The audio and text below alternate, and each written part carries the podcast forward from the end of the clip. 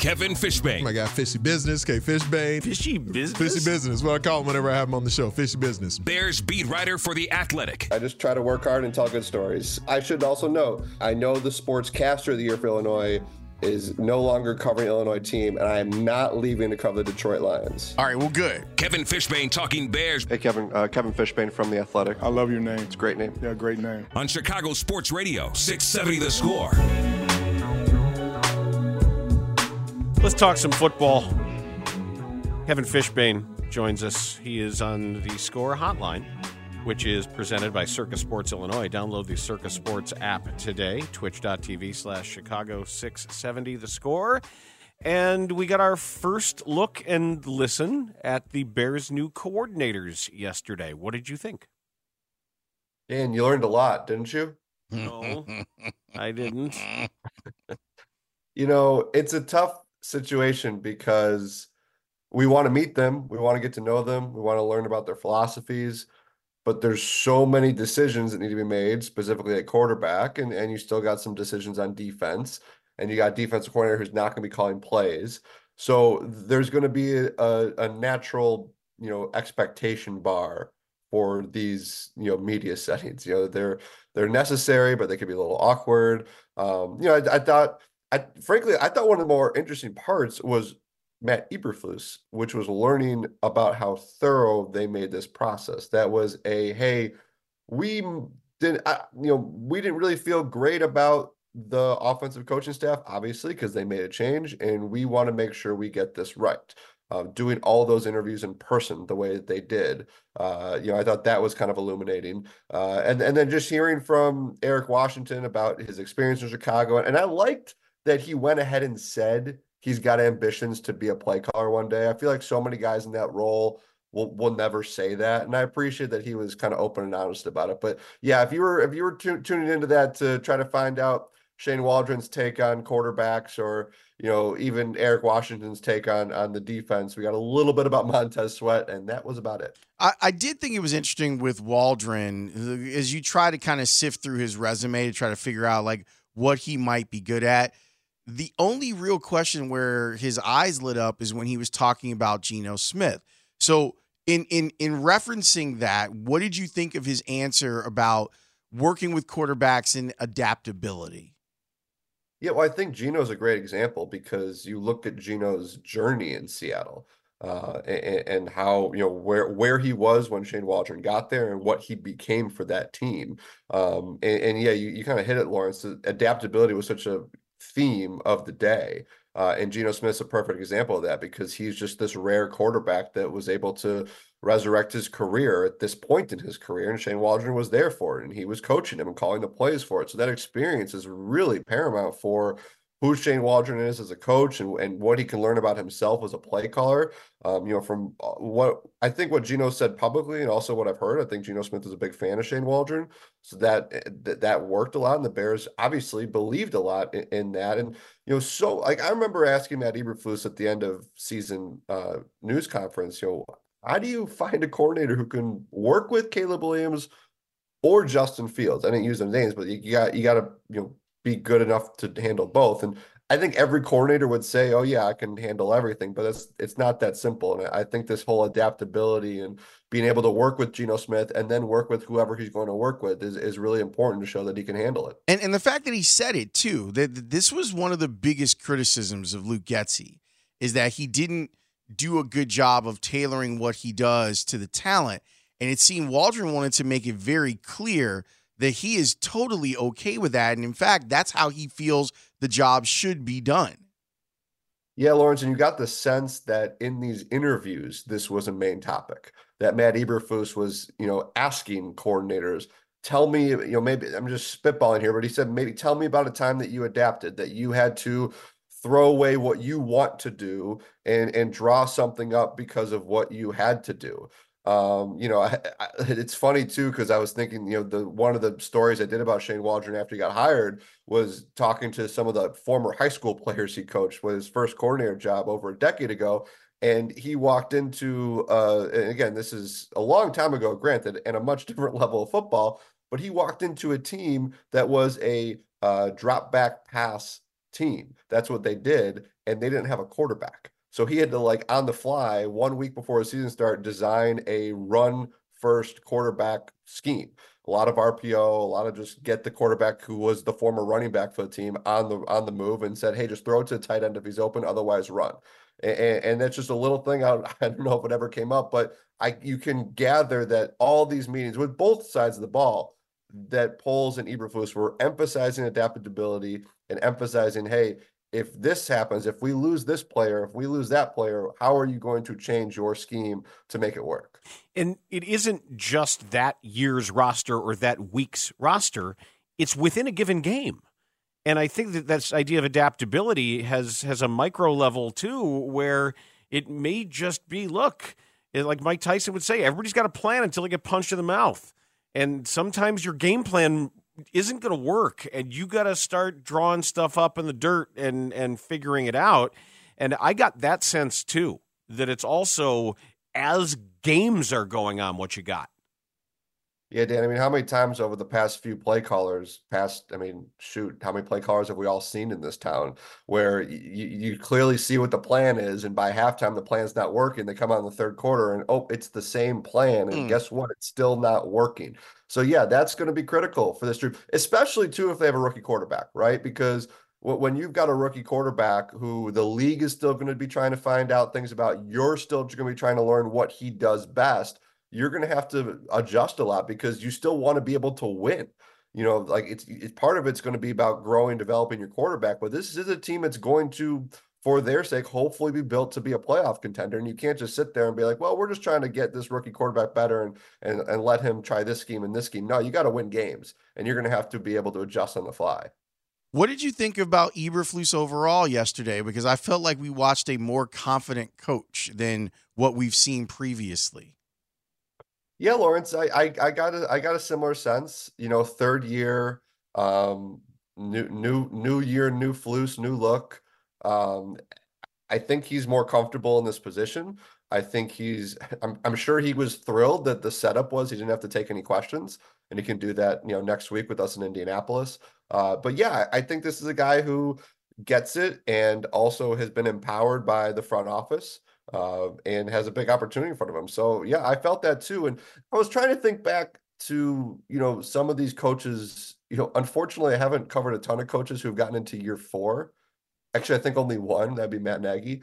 Um, but I think back to year three, like I remember Matt Nagy year three for the beginning was like it was like the summer of Nagy because they'd had that great 2018 season. And then, you know, you talk about Dan, you get hit in the mouth, everything changed in 2019, right? So this is a little bit different because this team's on the upswing. So it's if this thing gets going, and we've always wondered that about him, Matt Eberflus. Like if he starts feeling confident, if he feels good about the direction of this team, if they start winning games, can we get you know more inside Matt Eberflus, get to get a better sense of who this guy is and get to know his personality a little bit more and and see what a confident Flus is like?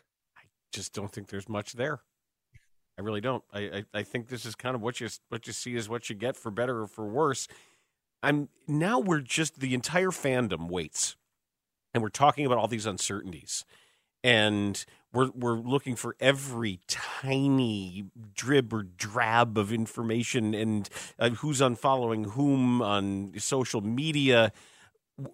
What if anything as we get to the combine and we look at that as here's an artificial marking point deadline we're asking the same questions when are we going to know something material about anything um well we're going to talk to Ryan Poles on next week. And wouldn't it be great for everybody if he started things out and said, hey guys, here's the direction we're going at quarterback? I'm just pointing it out there. And any team that's listening, here's what we're going to do. And and the you know market is open. Let's go. I don't think that's going to happen on Tuesday. Uh, I think if we recall last year, we didn't get a definitive uh, the number one picks for sale when we had our combine meeting with the general manager by the end of the combine, we all got home. We turned on our phones and computers on Monday morning, and suddenly the Bears were had the number one pick was, was for sale. Yeah, and and then by Friday it was moved.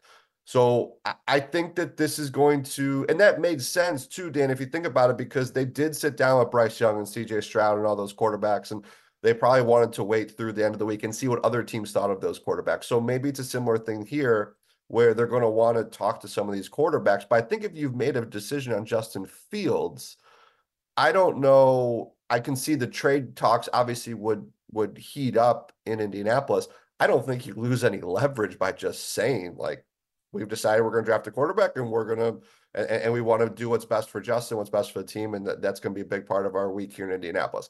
Again, I don't think it's going to happen. It'd be nice for all of us to just get. It'd be probably nice for Justin too to get that, but who who knows? I mean, my guess is by the end of the combine week, however it will come out, we'll have a better sense of where this thing's going. How did you read what Justin had to say about how he feels about all of this? Yeah, Laurence, I was trying to um like I can't even imagine what it's like for him. I mean, like I'm sitting here, I'm I don't know, 12 years older than Justin Fields. I'm on my phone constantly. I read everything that people like if people are in my mentions or in my comments, I read a lot of it. I see it. And like here's Justin Fields, the face of the franchise of the Chicago Bears. And he said it every single time the Bears tweet something, he scrolls down. It's Caleb or Justin, Caleb or Justin. I could, could not even imagine what that's like. And you're not you can't tell somebody in his generation just put your phone away. Um, so I think this is hard. I think it's difficult, and that's why I'm hopeful for his for his sake. Um, I guess selfishly for ours that there'll be resolution soon. Um, and I appreciate his honesty about that. That it's been, you know, that, that he just wants to know either is he staying or is he going. Uh, and I and I do think that Ryan Poles is going to I, think he'll operate in this as respectfully as he can, with also knowing he's got to do what's best for the Bears. This is just, I mean, guys, this is just such a unique situation. Um, and and I think that it's it's probably wearing on Fields, probably wearing on Ryan Poles too. And but he probably needs to get to the combine, I imagine, to be able to figure out exactly how this is going to go. Do you think that he feels any pressure? Because we we've kind of all talked about it, and maybe too flippantly, like they can't pass up the uh, the opportunity on making a pick at number one two years in a row.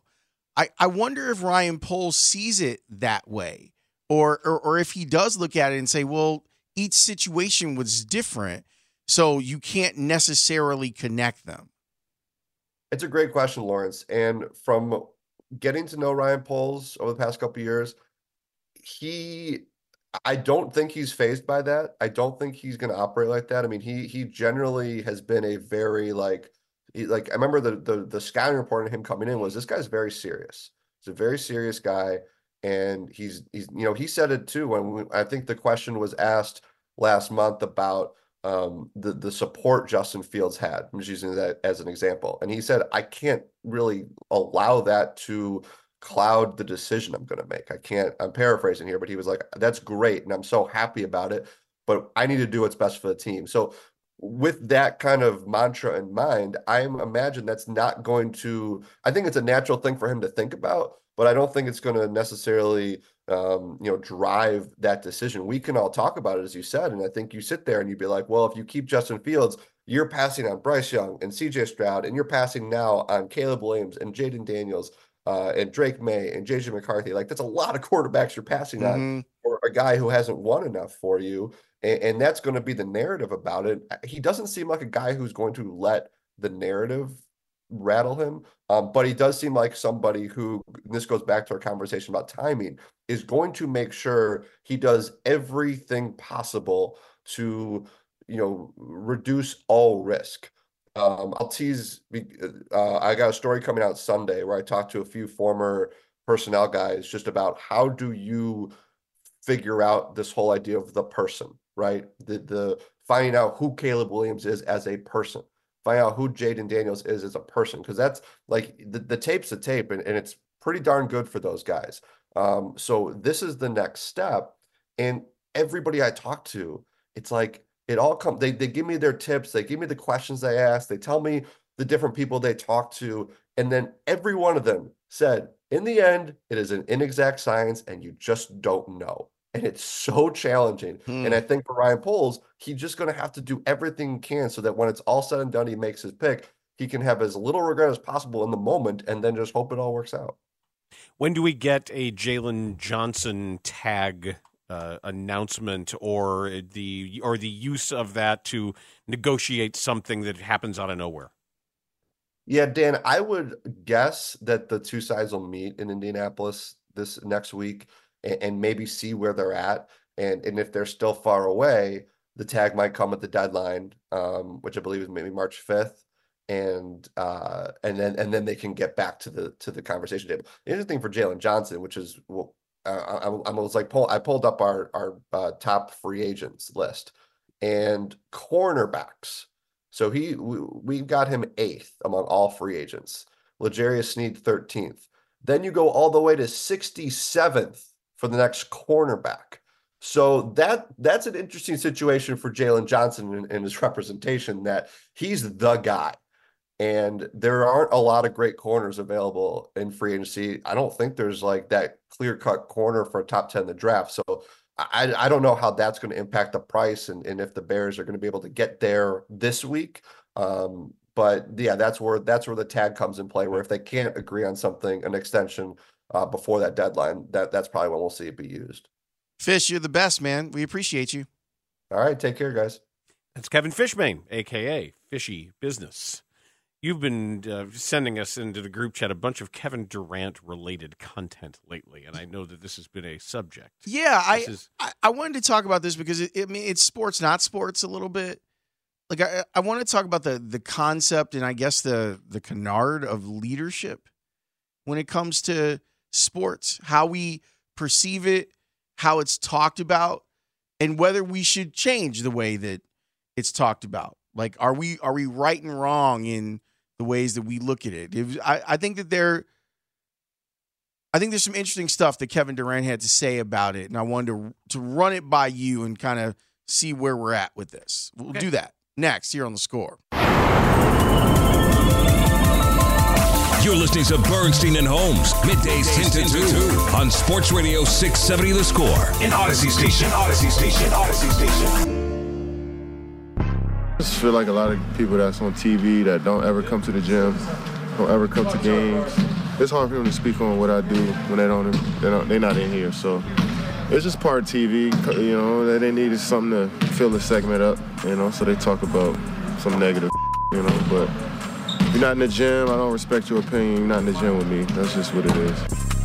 That's Kevin Durant deflecting some criticisms of his leadership. Now, I think that's a bit reductive of KD, which is one of people's problems, like the way that he sometimes tends to lash out. And then there's like the the lashing out that happened last night that wasn't his. Like a fan called him a bitch on his way out for warmups last night. And he walked over to the fan. And then the fan was, oh, yeah, you know, just messing around. uh, uh." And then the guy's wife or girlfriend kept like holding her hand out, like, ah, well, let's be friends. And KD was like, you guys need to be better. And security was going to kick the people out. And KD told them not to. Yeah, I thought he went out of his way to be nice. He did. And you know the other thing that is kind of a funny, like like people a funny thing. I, I saw people calling that like a microcosm of Twitter interactions with athletes because um the guy this was all caught on a video. You could look it up on on Twitter. You could hear the guy say, "Hey, i i host a sports podcast," and it's like, dude, really? And that's when KD initially walked away and just kind of like, Like now you're trying, you're going to try to book this guy. right, like, Or, or you called him a bitch, and you're going to try to. uh huh. Or or try to say that you have some sort of knowledge you could drop on him in that moment, please. And then KD walked back and then was like, "Hey, told the security leave just him. leave just Yeah. leave these two idiots here and let them enjoy the game and think about what it is that they've done. But and there are times when I feel like KD is is often a little he's too sensitive and and his reactions are too over the top for the the transgressions against him. He actually, in that case, handled himself better in real life than he has online. Online. Yeah. Online he would have just gone after you. But I I really I love him as a player and it's hard not to. He's He's an all-time great. he he's maybe the most pure scorer that we've seen since whenever. Gervin. Yeah, it's so weird that uh, that's exactly the name that was in my head. He's so great and he can do so many different things, but he's not all things to all people. Let's go back to All Star. Charles Barkley was talking about KD and the concept of leadership. He's got to be your, your mental leader and your vocal leader to a certain degree. No disrespect to Kevin. Kevin's a follower. He's not a leader.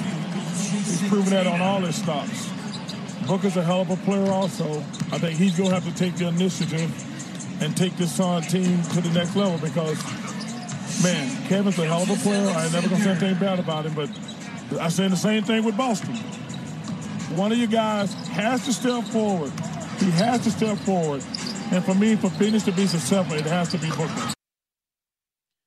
Okay, so obviously Charles has a relationship with Phoenix and the Suns, and he wants them to do well.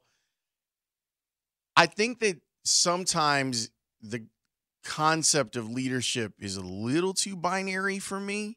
That's also the NBA alpha dog model too. That Barkley was a, a, product of a time when every team had an obvious superstar leader, and his best friend at the time was noted for being a psychopath, like as far as leadership goes, which is why now people are going to go on tour in Australia and talk about how much of a psychopath he was.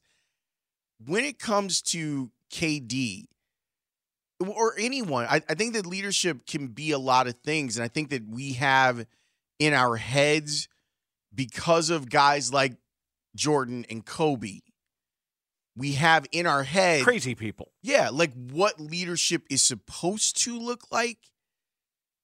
And and then you have a guy who people respect like Barkley saying, "Yeah, that's exactly the way that it works." He would never say that about Jokic.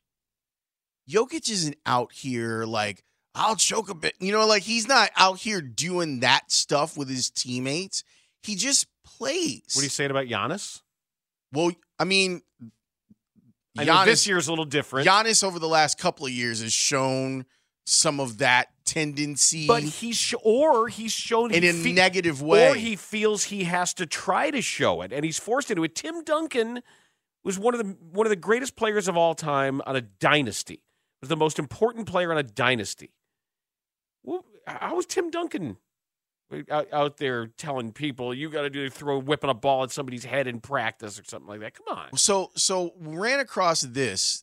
Which which pod was this, Ray? Boardroom cover story. Thanks, studs. The the boardroom podcast, and it was a very relaxed. It looked looked great. Like it was, it was him and the host were just sitting outside, like by a fire, like just kind of talking. And Kevin Durant offered this when it comes to the thought of him and leadership. I'm not as charismatic as my peers. I don't have a personality that's like fit for TV like my peers. And a lot of those stories of what we talk about don't get spoken about in the media. And that's just really what it is. It's like you got to sell what you're doing as well. And I haven't sold it enough, you know. And I feel like I don't. I mean, I don't. I don't feel like I need to. I don't feel like I want people to call me a leader, but I also don't want people to say I'm not one either. You know what I'm saying? Because and they don't see what goes on behind the scenes or what I talk about or my intentions or the relationships that I built with oh, my my teammates and support staff. But when guys like that say that, I just got to chalk it up to them just not being aware of what goes on instead of like wanting to, you know, push a narrative for myself. Maybe not a narrative or tell the truth for myself. I, I, I you know, or, or expose the truth on how great of a leader I am. I don't feel like it's necessary.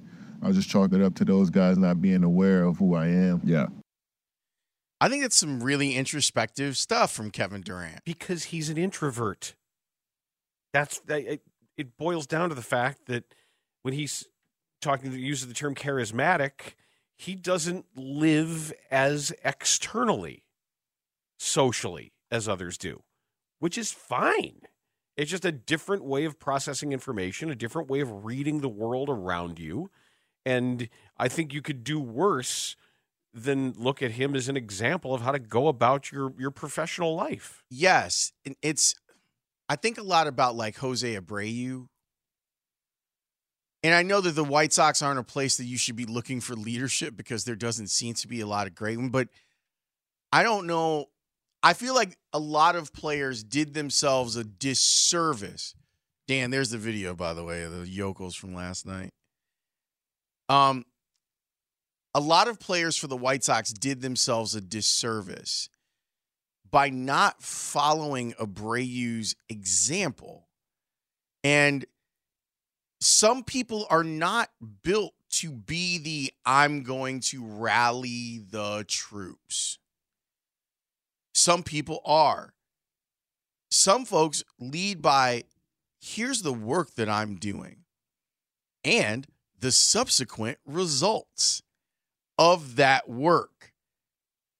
You don't have to be told. There and I'll, I'll give you another example. This is kind of what Kevin Durant's talking about, but but I think it speaks to the point.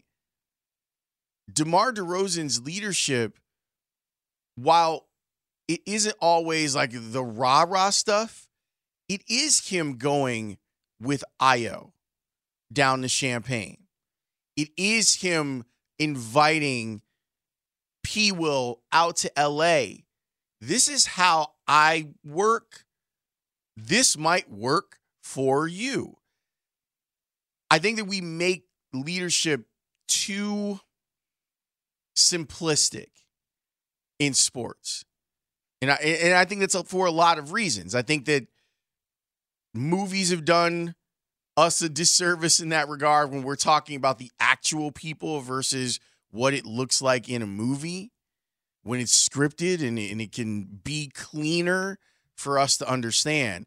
I just I really felt I I felt what Kevin Durant was saying. And I probably fit into the category that he's talking about. That's the point that I made about uh, last week about Jordan ruining it for a lot of people because people don't realize that he's he's a sociopath, and that people thought that that was normal and right and okay, and that's the archetype that you have to be a total maniac, human shark existing to consume everything around you and humiliate everyone in your path when that's not normal. Right. And somebody like LeBron or like Durant, who just has a, a different kind of personality. I, I think LeBron's got a little bit more of the the archetype leadership thing in him, but, though. but not in his game. Not not in the no, way it's, it's he- definitely not in his game. It's not in how he I, plays. I actually like. I, I heard Johnny Manziel talking about because you know Johnny Manziel's going on on these tours and talking about his life and do and blow, and he was saying how when he was at his lowest point, LeBron would come over every weekend and like hang out and try to motivate him and play video games with him. And he said he he basically was like, "How messed up was I that my idol came over and was trying to help me and I did not take the help?" I think people get it backwards on Kobe too. The Mamba mentality is one thing, and obviously, like uh, the the stories of yeah, you know, I ran ran my shoulder into Pau's chest in the Olympics just to let everyone know. Right. People love that. They love to hold that up. What they don't talk about until we get to a Kobe ceremony is the type of friendship that Kobe fostered with Pau, where Pau is standing in as the de facto dad to Kobe's kids. It wasn't because he put put a shoulder into his chest. It's because Kobe had invested time in Pau and say, and vice versa, where Uncle Pau is now is a hashtag of this is how you're supposed to be your brother's keeper. But we we tend to just make it very binary. Either you lead like this or you're not a good leader. And and there's a sliding scale on this. You know, I like in this arena, it's very different obviously. I've gravitated more towards people who you might think are less demonstrative on the microphone. And I've been like, "Oh, I wonder how they do that."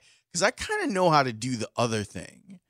How do they how do they soft sell a a message that they want to get across? You know, like, like we were talking about, like Dave Baum, for example, or working with Michael Kim.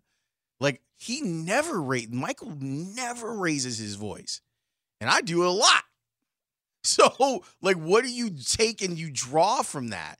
I just, I really, I appreciate Kevin using this as an opportunity to push back firmly against what Barkley's saying, but also offering a different interpretation of what leadership is and what it can be. But I think your point about him being an introvert is significant because it might not be in you to sell back your accomplishments. And so, what do you do when you know that you've done the work behind the scenes, but people won't give you credit for it? And in fact, they penalize you because you didn't sell it back. That's Laurence Holmes. I'm Dan Bernstein. Special guest going to join us next, Michael O'Brien, the Sun Times High School sports editor. We had a couple things to discuss. There was the whole back page story about what's going on with Kenwood basketball, and there is a new area football coach whose name you might know. That's next on the score. Dan Bernstein, Laurence Holmes, middays 10 to 2 on 670 The Score and 670thescore.com, an Audacy station.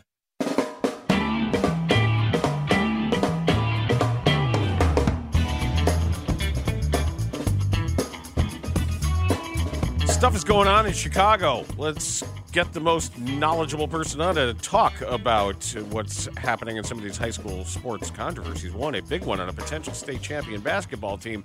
Michael O'Brien, the Sun Times high school sports editor, who's on twi- Twitter at Michael S. O'Brien, joins us on the Score Hotline that is presented by Circa Resort and Casino, circalasvegas.com, twitch.tv slash Chicago 670 The Score. Hey, Michael, how are you? Good. How are you guys? We are doing really well. Can you catch the, the, the listener of this show up? What's going on with Kenwood basketball? Yeah, it's been a, a interesting couple days. Um, basically, this started apparently years ago when a, a player transferred into Kenwood and another IHSA school complained. It triggered an investigation. That's an important note. The Illinois High School Association doesn't have some investigative enforcement branch. They aren't out trying to catch cheaters. They wait until a school complains and then they try to do something about it. Um, in this case, it was a CPS school, Kenwood. So CPS has an independent branch called the Office of the Inspector General, and that office investigates stuff. So this investigation had been going on, and it came to light that several Kenwood players, five players, had residency violations, didn't live in the Kenwood area. Um, and three coaches apparently did things like falsify utility bills and other things to fake the addresses. Um, there's a lot of back and forth now between the Illinois High School Association and CPS about who knew what when and who did what when. But but it's pretty clear that everybody knew by the end of January at the IHSA and CPS. No one did anything about it. Uh, Kenwood is allowed to keep playing. They even played in the city championship game in front of the mayor. The mayor was doing the color commentary on the game. His kid goes to Kenwood, and apparently all of CPS and the Illinois High School Association knew there were five ineligible kids playing. On Monday, the IHSA decides we can't let them play in the state tournament. So they come in and rule the players ineligible. Kenwood doesn't like this, of course. They appeal. The IHSA actually, sorry, they kicked them out of the whole state tournament. The IHSA, the uh, Kenwood appeals to the IHSA board. The board says, fine, you can play, but not with these ineligible players and coaches. Kenwood takes that to court yesterday. A Cook County Circuit Court judge says, no, these kids can't play, um, the, the ineligible kids. So, two hours after the court case, the Kenwood team, which now consists of just four players from varsity, plus the sophomores they brought up, plays in a rescheduled state tournament game, wins by like 40 points. And tonight they're going to play in a regional championship game. Wow. It, it, the timing of the the ruling from the IHSA is it fair to question that? Okay, um, the IHSA has. I think it's all fair question. Yes, Um, the way that it works is the IHSA has a carve out in their rules, and they allow CPS to police itself. They're the only district that's allowed that because it's so big. So the IHSA is saying we waited for CPS to do something because it's their domain, and they never did it. And so the reason the IHSA steps up on Monday morning is because that's when their tournament was beginning. And they're like, we can't let them into our thing, no matter what CPS is doing. And both of those organizations are now going back and forth over who knew what when. And CPS is saying they can't talk about this at all because the investigation isn't final and all this stuff. So it, it's pretty goofy. But yeah, the timing for everything is, is pretty crazy considering that they've known since at least late January. And to be clear, Kenwood is one of the state's best teams, correct? They were the Sun Times preseason number one team. Um, of the kids ineligible, one is a 6'11 kid uh, signed with Arizona State, one is a 6'6 kid signed with DePaul. The other one is maybe the best junior in the entire state. He's a 6'7, 6'8 shooting guard. I mean, yeah, they're loaded. They're so good that they could still win tonight. They could even still win a sectional without these kids. How how worried are opponents that they're facing? Because th- that would be, I, would I figure like as I'm thinking they play Oak Lawn. Is that right tonight? The, the, yes. If, yes. if I'm Oak Lawn, I'm like, wait a minute. Who am I playing against? My scouting's been all backwards because I was worried about one team and now I'm getting another team. And the, the idea that they could retroactively be stripped of any sort of win seems bizarre.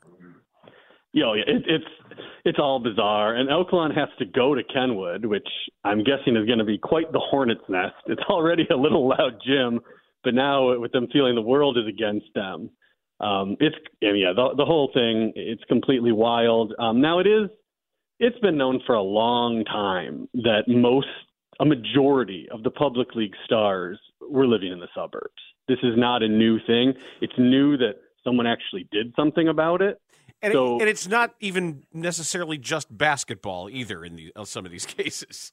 Not not at all. No, it, the, the same goes on in football for sure. I wouldn't know much about the other sports. H- however, CPS football stars aren't the state's biggest stars. Correct. CPS basketball stars are. So it's a much different um, scenario. And one basketball player, as you know, can change the Sure. world.